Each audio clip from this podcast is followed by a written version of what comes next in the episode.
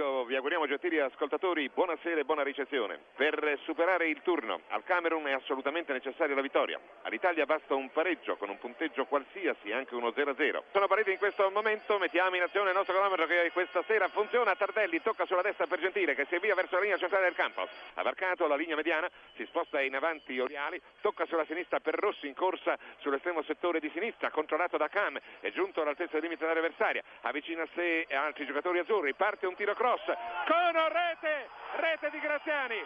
Graziani ha portato in vantaggio l'Italia con un colpo di testa Ancono è stato sorpreso dal tiro di Graziani.